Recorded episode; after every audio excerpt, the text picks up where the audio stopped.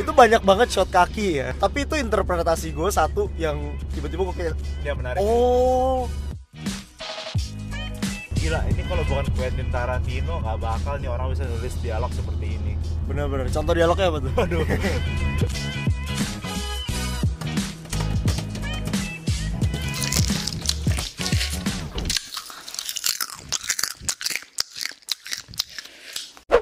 Hai guys kembali lagi bersama Biggie dan Kevin. Kok begini jadi Biggie. Di kenyang popcorn. Aduh. kita habis nonton apa nih Van nih? Kita habis nonton Once Upon a Time in Hollywood. Apa sih? In Hollywood? Eh, Once Upon a Time in Hollywood. Hollywood. filmnya Quentin Tarantino yang ke sembilan ya katanya. Yang ke sembilan aduh kok kita nggak semangat itu ya? iya weh. Iya udah malam boy di sini. Ini udah malam dan eh, kita capek banget. Iya dan filmnya juga bikin capek banget sih sebenarnya. Iya, iya, iya. Aduh, langsung aja kali ya bahas Van. Gimana nih gimana gimana?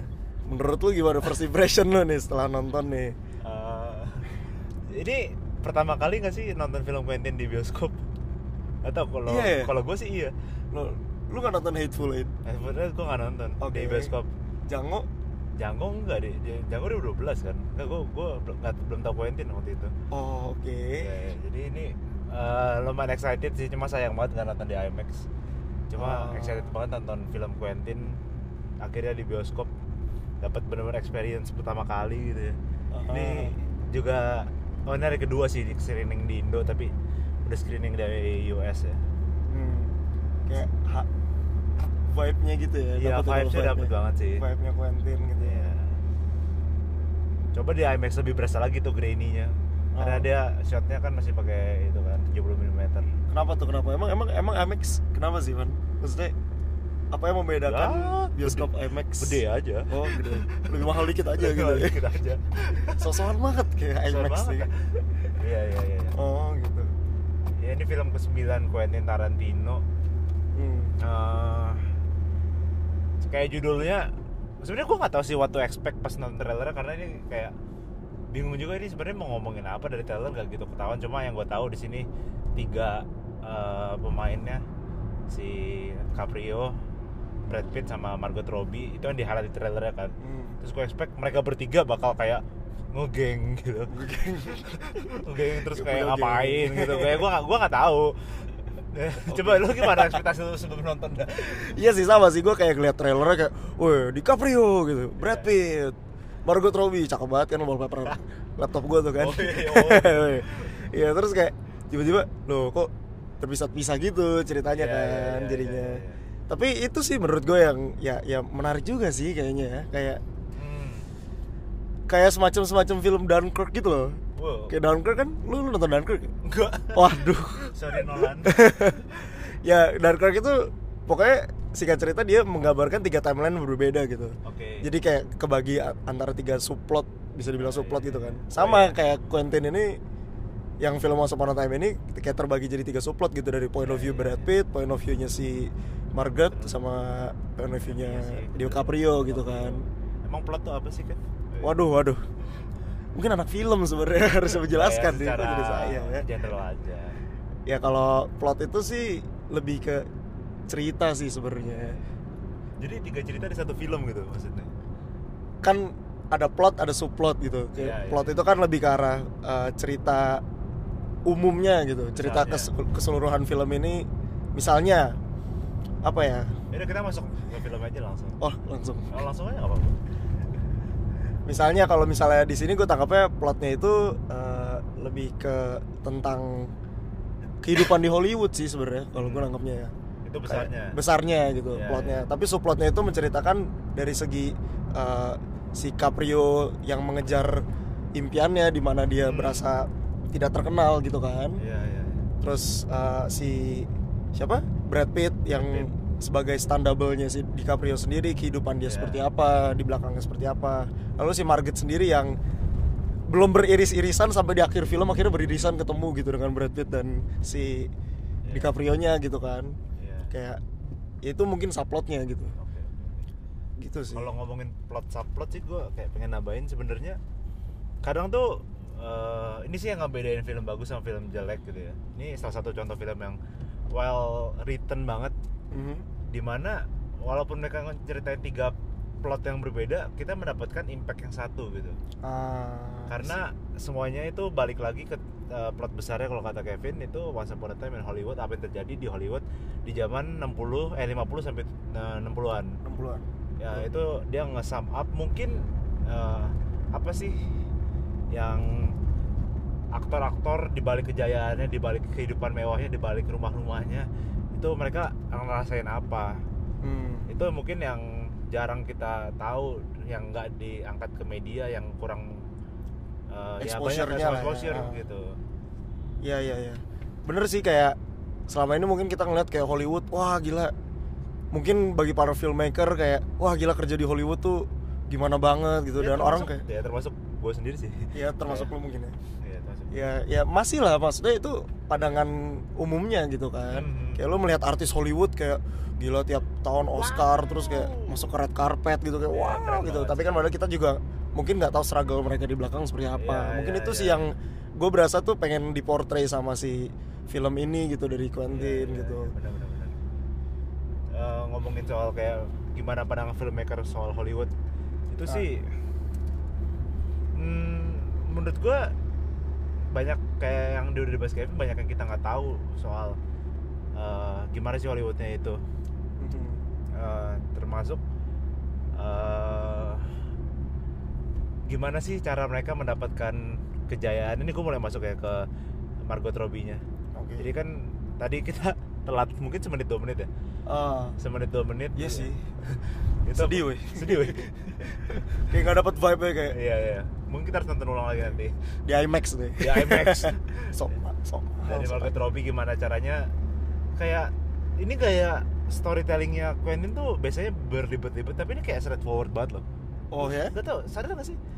Kayak bener-bener uh, Margot Robbie masuk ke sama teman-teman ke pesta sambil menari-nari dengan bahagia, gaya-gaya Ah, iya. uh, retro retro vibes gitu. Terus cut tuh dua orang lagi ngomongin mereka.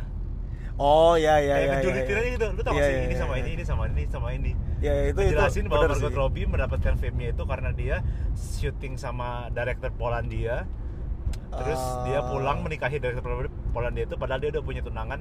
Ya gitu-gitulah. Iya iya iya. iya. Kayak drama shit gitu loh. Iya benar benar. Terus uh, untuk- kalau untuk uh, kayak kita kelewatan yang Brad Pitt. Mhm. Kalau untuk kayak Caprio dibuka dengan dia ketemu sama salah satu produser yang dimainin Hmm. sama Al Pacino. Hmm. Terus dia ngomong, "Oh, you're the great Rick Dalton" gitu. Hmm. In a way sambil ngecek juga great. Padahal Iya, Rick iya. Dalton lagi di tengah-tengah uh, kejatuhannya gitu. Terus Iya. memang akhirnya disinggung juga. Ya itulah memang trik televisi dia ngambil uh, aktor lama yang udah pengen turun dijadiin bad guy terus jadinya jelek terus terus akhirnya jadi ya gitulah ngerti gak sih? Ah iya iya benar benar. Nah, mungkin yang Brad Pitt yang kita kelewatan. Sebenarnya sebenarnya kayak Brad Pitt tuh yang di bagian ini gak sih Van? Yang Apa? di mana dia dibilang katanya he kills his own fucking wife gitu. gitu. Hmm. kayak makanya dia kayak gak dipakai dan habis itu langsung cut ke flashback di mana dia dulu apa ya, yang dia lagi benerin antena itu loh. Nah, cut flashback iya, terus iya, kayak iya, dia iya, lagi iya. dikatain gitu lu kan dulu bunuh istri lu terus cut Iya, flashback iya. lagi lagi Iya, dia lagi iya, itu iya. ya itu sih, sih memang tiga itu cerita secara terpisah tapi memiliki impact itu ya kayak Hmm. bilang subplot plotnya itu yang sangat well crafted sama Quentin Tarantino gitu sih gitu ya Iya. justru ya ya, bener sih bener sih kalau dilihat dari segi subplotnya straightforward sih tapi Iya. gue melihatnya dari segi satu filmnya itu mungkin karena nggak terbiasa juga kali ya untuk nonton film. Nggak tahu ya apa karena gue juga terlalu lama nggak nonton film Quentin gitu ya. Tiba-tiba pas nonton wah gila rada berat gitu otak gue gitu. Quentin ya Quentin memang selalu memberikan film yang gimana ya? Menurut gue bukan berat tapi eh, unik. Unik ya kita tidak terbiasa. Hmm. ya menurut gue itu kehebatannya Quentin. Ah, kayak banyak banget hal di tengah-tengah film gue mikir berulang kali kayak gila ini kalau bukan Quentin Tarantino nggak bakal nih orang bisa nulis dialog seperti ini bener-bener contoh dialognya apa tuh aduh My name is Devil I am the devil I'm here to do devil business Gue kayak, Iya. hah? What the fuck? itu Gitu. kayak nggak bakal bisa ditemuin kalau bukan filmnya di Quentin gitu ya Iya, iya, menurut Iya. gua menurut lo Terus iya sih Eh, gue belum tahu, belum cerita ke lu sih, Kev Apa? Kita pengen pendengar kita yang cuma beberapa ini expect untuk uh, ke depannya di depan bakal satu episode kita ngomongin what's behind Hollywood gitu loh Ah, oke oke oke. ya jadi dia mau cerita gitu loh doi Oh, oke Iya, oke. iya, iya. Oke. gitu lah terus kayaknya karena gue teringat aja pas selesai nonton kayak oh ini mungkin yang dimaksud gitu loh Ah, apa sih yang di balik Hollywood gitu apa sih yang di balik kaki ngomongin kaki Iya iya iya ngomongin kaki. Mungkin ngomongin udah ngomongin nonton kaki. nih, aduh. itu banyak banget shot kaki ya. kenapa gue gak ngerti ya. Tapi itu interpretasi gue satu yang tiba-tiba gue kayak ya menarik oh oh gitu sendiri di Iya, bioskop. iya, iya, Terus iya, Ivan iya. mungkin kayak ngeliat gue kayak kenapa Ah, nih orang gitu. kan. orang? Itu gue melihat bahwa mengganggu banget gak sih iya sih. dan kayak Quentin berusaha dengan keras untuk melihat iya kayak lihat kaki Iya, orang iya, itu iya. lihat kaki orang itu sini nih lihat kakinya gitu. Lihat sini kakinya lagi gitu. Gua kayak, kenapa gitu Kenapa sih kaki. kaki minta dibeli sepatu apa apa Ya jadi gue gue menangkap interpretasi gue ketika di mana si Sharon Tate itu masuk ke bioskop untuk menonton filmnya dia sendiri gitu. itu gue nyadar pertama shotnya dia lagi jalan itu dia pakai sepatu putih gitu kan panjang tuh. Which menurut gue akan sangat ribet ketika masuk bioskop terus harus dibuka terus untuk dia naikin kakinya gitu. iya Ya iya. kan? itu kayak nggak realistis ya gak manusia ya biasa. gak, gak mungkin lah gitu. Terus Atau dan mungkin- akhirnya dia nonton terus dia buka sepatunya dikasih unjuk kakinya sama Quentin dan kakinya itu kotor gitu. Iya. dan ternyata banyak shot-shot kaki yang menunjukkan telapak kaki dan telapak kaki itu kotor gitu bukan cuma si Margot Robbie juga. bukan cuma Margot Robbie tapi gue realize kenapa ada meaning something kayak gue nangkepnya bahwa di mana sebenarnya under your shoe gitu your feet di mana harusnya di dalam sepatu lo itu dan itu kotor gitu loh it's kind of like ada sesuatu kekotoran yang lu bungkus dari sesuatu keindahan gitu loh dan itu mungkin yang melambangkan Hollywood yang kita nggak tahu juga gitu Di balik keindahan ada sesuatu yang kotor, itulah Hollywood. ya Uh, uh, mungkin itu keren ya juga lu. Keren juga ya tapi ya, Itu sih. ya sih gue tangkapnya juga apa ya? apa ya? Eh, kaki kotor tuh ada di siapa lagi sih? Kayak gue inget banget itu ada di Gypsy eh Gypsy kok Gypsy? Hippie Hmm. hippie hippie ada di Hmm. hippie itu eh, bedanya dia tuh nggak kotor loh Gak tau sih gue perhatiin dia, gue nangkepnya nggak kotor gue juga nangkapnya sebenarnya gak kotor tadi Maya sih yang bilang kotor Oh jadi gitu ya? ya mungkin ya mungkin who knows mungkin kalian yang mendengarkan ada yang Nah. menginterpretasikan hal lain Iya nih, gitu. terus kan kenapa gue nge-mention hippie gitu ya? Hmm. Terus tadi gue setelah nonton tuh gue baru, gue udah kita udah sering mendengar kata-kata hippie Cuma gue nggak benar-benar tahu apa sih kata hippie. Oh, oke. Iya, terus tadi gue googling dong kata kata Wikipedia. Oke. Hippie itu adalah sekelompok orang yang uh, bersatu untuk menolak moral-moral yang ada di society. Ah, I see Nah, mereka itu berjuang untuk uh, sesuatu hal yang mereka anggap peace gitu loh. ah, ah. Jadi mereka tuh against Hollywood justru. oh Makanya mungkin nggak tahu itu ada Mungkin- korelasinya. Gua gua nggak tahu ya. iya ya mungkin ya Iya. anyway hippie itu for hipster tuh Hipster tuh apa? jadi kata dasarnya itu hipster which orang yang ya itu yang tadi lu sebut itu Oh, oke. bisa dibilang hippie gitu. Oh. I, I think so ya Oke, oke, karena oke. lu pernah gak sih dulu kayak zaman SMA gitu kayak lu aja itu nah Nah. jadi kayak dulu teman-teman gue kayak wah hipster lo hipster lo kayak gitu loh Oh iya, lu emang hipster sampai sekarang. Oh, itu beda hipster mungkin indie kali ya sekarang ya Oh iya, indie, makanya lu mungkin indie ya anyway Tai. Iya. ya gitu apa terus, lagi ya Terus yang menarik banget ya dari film ini itu menyadarkan seberapa minimnya referensi film gua. Karena well, gua tau banget untuk cinema geek itu pasti lu banyak banget menemukan film-film keren di film itu. Ngerti nggak? oh I see Karena itu di tahun 60 eh 50 70-an, eh 50 60-an terus dia bener-bener masukin semua nama film tuh beneran gitu loh. Ah. Bahkan di scene si Sharon Tate, Margot nonton filmnya itu adalah Sharon cuplikan film benerannya Sharon Tate yes dan banyak banget insight-insight kayak nama-nama director, nama-nama aktor, nama-nama aktris yang dimasukin situ dan gue tahu banget itu yang scene cewek anak kecil itu loh. itu kan ah. kenapa dikasih nama nama itu loh? yang di belakang Shotnya itu kan ah. namanya gue yakin tuh dia aktor besar gitu. Ya Oh, gue nggak tahu iya, aja. iya, iya. mungkin aktor yang dulunya kecil juga gitu Iya. tapi sekarang udah besar Mungkin gitu. kalau kita referensi sebanyak itu kita bakal oh oh Iya, oh iya, iya. oh gitu loh. iya iya iya. tapi susah juga nggak sih maksudnya lu Hmm. mengenhance diri lu dengan referensi-referensi film tahun 50 60-an gitu ya iya, nggak tahu iya, sih iya, mungkin iya. ya mungkin ya mungkin untuk pecinta film akan gitu Iya, kan menonton film-film tua tapi kayak susah juga merekomendasikan film-film lama ke orang yang gitu baru kan iya iya iya ngerti sih anyway tadi lu sempet search yang soal apa tiga nama terakhir itu oh itu juga Easter egg juga gak sih tiga, nama tiga, ya? tiga orang yang membunuh itu loh maksudnya Oh jadi gini gini gini gini gini. Jadi sebelum gua nonton kan udah keluar tuh di Amerika kan. Terus gua Uh-huh. nge-follow banyak-banyak film gitu. Terus keluarlah di satu tanggal hari memperingati Sharon Tate. Terus gua tahu, hah Sharon Tate itu kan yang di Once Upon a Time in Hollywood. Oh. Gua mikir gitu dong. Ada apa?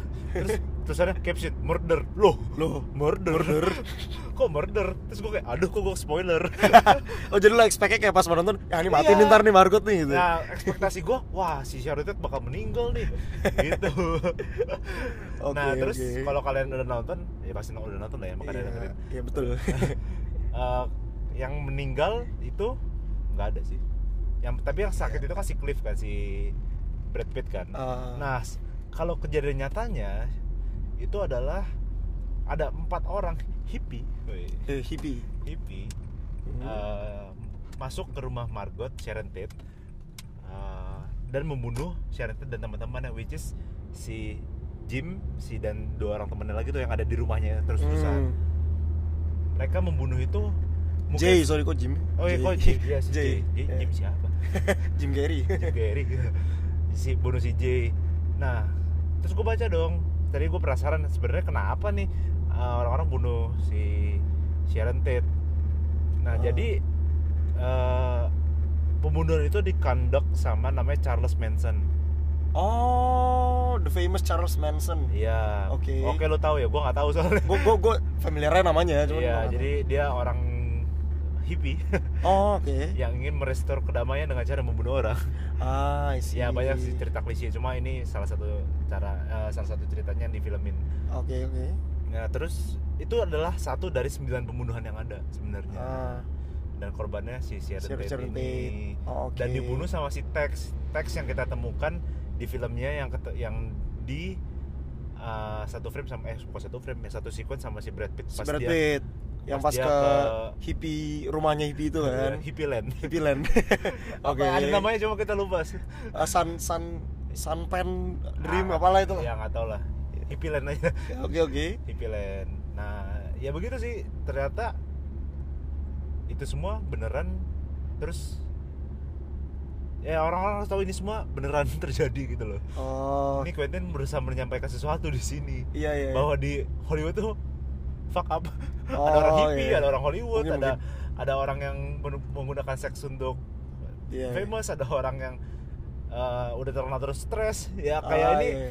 Mungkin Emang portray Hollywood mungkin gitu ya. ini film adalah bentuk curhatan-curhatan teman-teman Quentin yang difilmin. Oh iya betul, Iya betul. Bisa bisa bisa bisa. Anyway terkaitan dengan tiga orang tadi gue jadi mikir kan harusnya cerita aslinya adalah tiga orang itu membunuh Sharon Tate dan teman-temannya gitu kan. Iya. Tapi sedangkan yang di film ini tiga orang itu akhirnya ditangkal pembunuhannya Sama anjing. sama si Oh, iya. anjingnya Brad Pitt Eh, yang keren sama si- banget itu sama si Cliff. Brandy Iya. si Cliff dan Cliff dan si Brandy, iya. dan si DiCaprio-nya gitu kan. Francesca.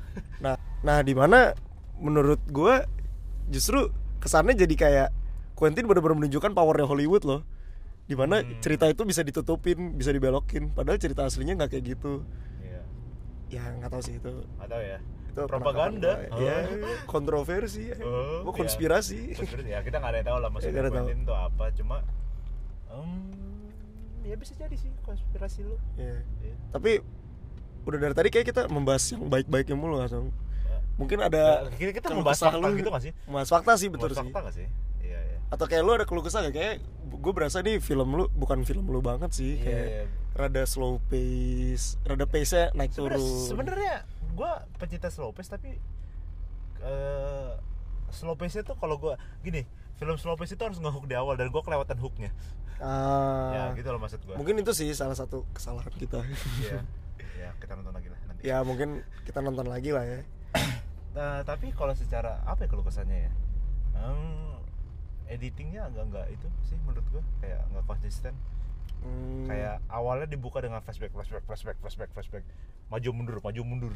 Terus Oh. akhirnya ditutup dengan ya udah jalannya maksudnya kayak akhirnya biasa secara editing eh, linear tadinya non Oh. linear jadi linear terus gue jadi kayak oh oh iya bingungnya terus kayak sampai sebenarnya sampai akhir akhir dan sampai kadang gini loh ada film yang kita setelah nonton atau bahkan di tengah nonton kita tahu oh akhirnya begini ini Kan? Hmm, iya betul betul betul, Ah, betul. tapi ada juga film Ketebak yang kita tonton kita harus tunggu sampai akhir kita telaah dulu kita cerna kita searching dulu di Google Hmm. baru kita mengerti loh iya iya benar benar benar Iya, iya, iya. kadang nge-search di YouTube kan kayak eh, explain explain Ya, gitu. once upon a time in Hollywood, lu explain gitu Iya, iya. banyak banget tuh kontennya gitu makanya kita bikin podcast oh iya bener tapi kita juga gak bisa explain Iya, kita nggak bisa explain jadi kita agak Iya. nggak terkualifikasi maaf ya Iya. iya.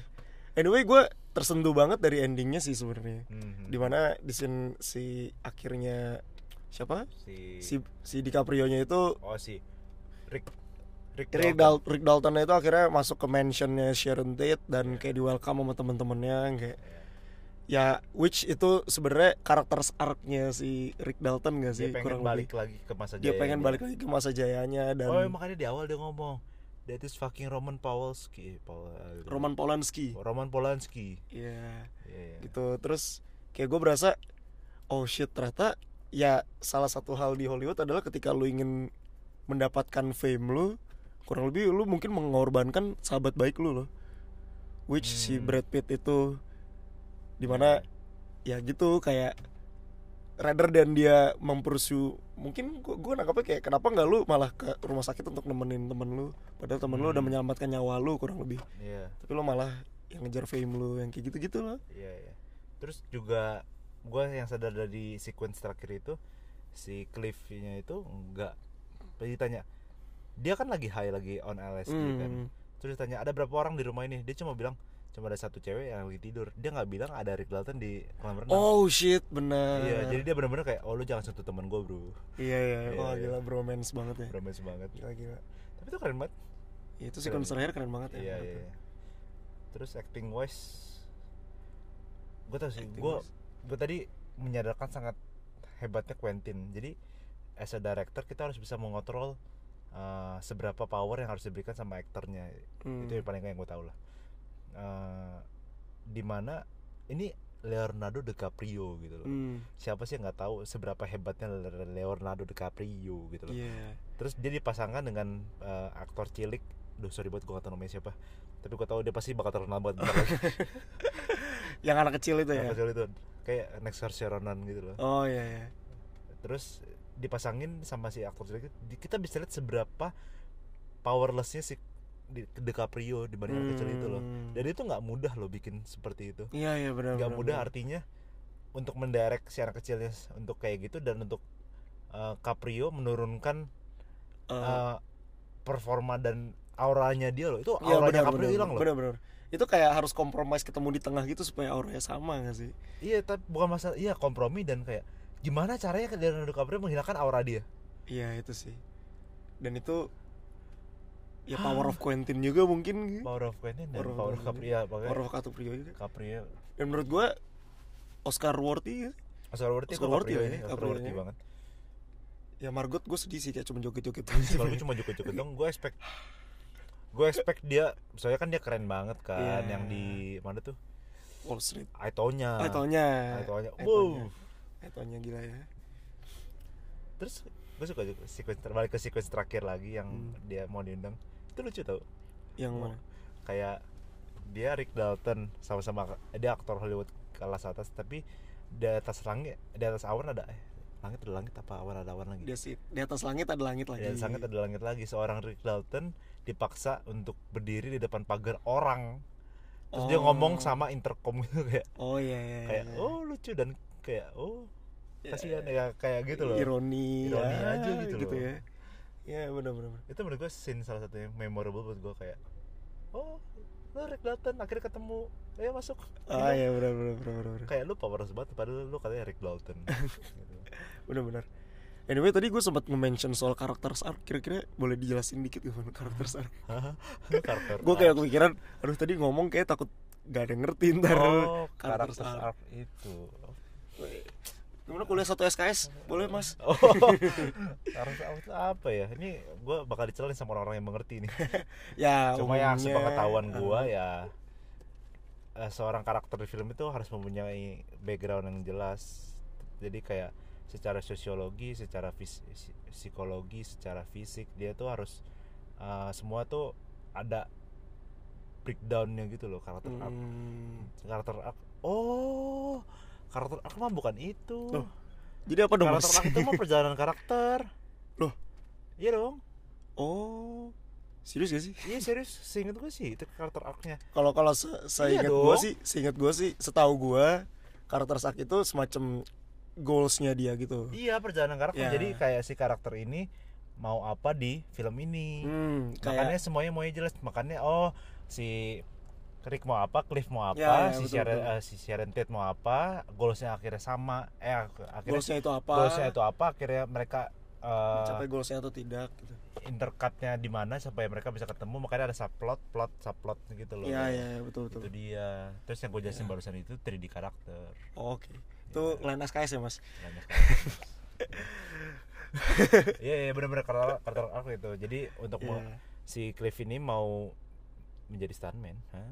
Iya mau jadi stuntman lagi, tapi kendalanya apa? Akhirnya dia overcome Hmm. dengan apa? Si Rick Dalton ingin masuk lagi ke- kembali ke kejayaannya. Problemnya dia dia adalah alkoholik. Hmm. Sharon Tate ingin narsis ingin joget-joget ingin aja. narsis aja. Ah, Eh enggak sih, pasti ada Pasti ada, lebih, cuman- lebih dari itu. ya Tapi intinya ketiga goals karakter ini melambangkan Hollywood itu seperti apa dan cara mendapatkan itu yes, gimana. Once upon a time in Hollywood. Wih, Gile. keren Musik itu banget jadi ya. penutupan aja jadi keren deh. iya langsung cut langsung masuk musik gitu Cut ya. masuk musik. Ya, ini tapi itu sebuah ilmu yang menarik sih menurut gue dari segi karakter arc maksud gue Iya. eh, coba deh mungkin kalian abis ini kalau nonton Kalian perhatiin. nah coba lihat aja arc-nya apa? gitu Kalau nggak ada berarti jelek. Iya, enggak sih sebenarnya as simple as ketika lu lihat eh, satu tokoh utamanya gitu, protagonisnya gitu. Coba aja lihat gitu. Kira-kira nih di film ini dia tujuannya mau ngapain sih gitu. Iya. Kalau misalnya sampai akhir film ternyata dia tujuannya tidak tercapai atau ternyata dia nggak jelas jadi oh yaudah nggak jelas lu gitu. Ya sebenarnya begini segini gini gini. Pasti banyak banget orang yang keluar dari Once Upon a Time in Hollywood bilang pasti bilang gini, ini film apaan sih? Hmm. Karena gue respon pertama gue juga itu, ini, Iya, ini iya, ngomongin apa sih? Tapi sebelum sebelum gue mikir itu first impression first impression aja gitu loh. Iya iya iya. Karena eh, memang agak sulit dicerna gitu kan. Tiga tiga plot om gitu kan. Betul betul betul. nggak gampang itu cernanya.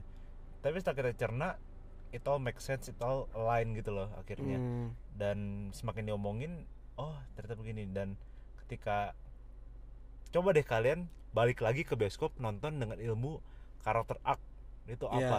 Pasti kalian akan betapa lebih terbuka terbuka gitu. dan betapa sadarnya. Mungkin ya. Mungkin. kalian akan sadar wow Hmm. ini bagus loh Iya, gitu iya, loh iya.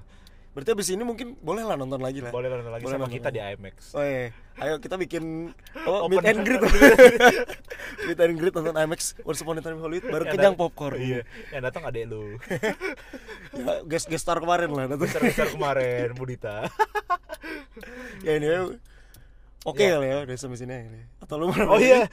Terus kalian juga terus nonton nih coba nonton film-film yang kata orang bagus gitu ya. Eh, terus coba kalian cari tuh karakter arc-nya. Iya iya biasanya tuh gak ketemu tuh. Biasanya gak ketemu. Iya film-film yang yang gimana ya?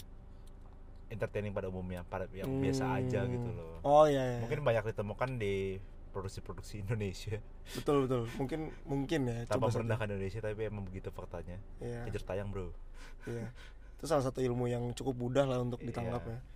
Dan bikin film kayak gini tuh nggak gampang untuk Hmm. menulis seperti ini tuh.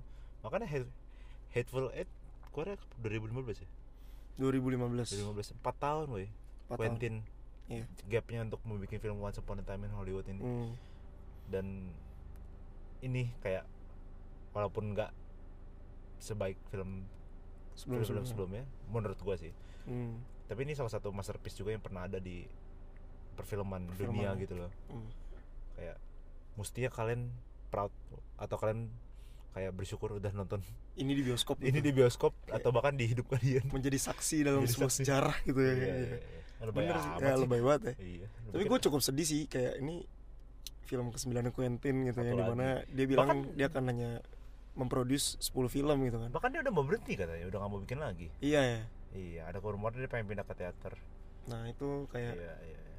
ya. Tapi ya nggak apa-apa. All good things must come to an end. Iya bener. Masih ada director-director lain kok yang jago. Iya. mungkin Iya. Naftali Ivan nanti kan. Astagfirullah. Aminin aja. Aminin aja ya gitu sih. Oke anyway sudah kali ya karena sudah malam juga. Iya iya. oh oh oh, Oh. kita mesti ini tau. Eh, kita kan bilang kita mau buka sesuatu yang baru. Bukan kok kok buka sih? Melakukan sesuatu yang baru di kenyang popcorn loh. Oh Iya, iya iya. gimana Coba, lu yang punya ide sih. Jadi gue yang jelasin nih. Iya punya ide. Iya jadi mungkin eh, karena ini sudah episode ke 12 berarti ini ya. Eh, Enggak dong, ini ke 11 Kemarin kan bumi manusia. Bumi manusia berapa? 10 10 11 11 External Wicked berapa? 9 Ya pokoknya keberapa pun lah, gak Iya. peduli episode berapa lah. Ya anyway kayak kita pengen sih mungkin next ab- abis ini tuh kita akan eh, menambahkan beberapa menit awal ekspektasi awal kita sebelum nonton film ya, gitu kali ya. reaksi kita nonton trailer Kayak ya mungkin kayak reaksi dan kayak ekspektasi kita kayak ya dari film dari- ini akan seperti apa Oh iya iya gitu. mungkin kita juga akan sebelum ini kita ngebahas ini siapa sih yang buat kenapa kita tertarik untuk ngebahas dia pernah bikin film apa aja mungkin gitu Hmm, juga kali mungkin ya. kayak gitu dan kayak apa hal yang paling bikin kita excited untuk menonton ini yang Iya, gitu-gitu iya, ya mungkin dari situ dan jadi kayak ntar bakal jadi comparison juga kali iya, ya iya, iya. terus Gitu gue juga kalau gue sih pengennya kayak ini podcast ini bukan cuma kita ngomong tapi kalian juga ngomong gitu loh. Nah itu kita, sih. kita pengen terbuka pendapat kalian soal film berikut berikutnya tuh apa gitu. Jadi kayak Hmm, mungkin bosan kali ya dari gua sama Kevin gini-gini doang. Jadi Iya. kita pengen tahu juga uh, pendapat kalian tuh apa terus kita bisa ngebahas di sini gitu loh. Hmm, mungkin nanti kita akan pikirin sebuah platform untuk kita saling iya iya. bisa tukar pikiran kali ya. Iya iya. Boleh sih. Seru banget. Iya makanya itu Oke deh. Seru banget sih. Oke. Okay. That's it for this episode. See you on the next episode. Bye.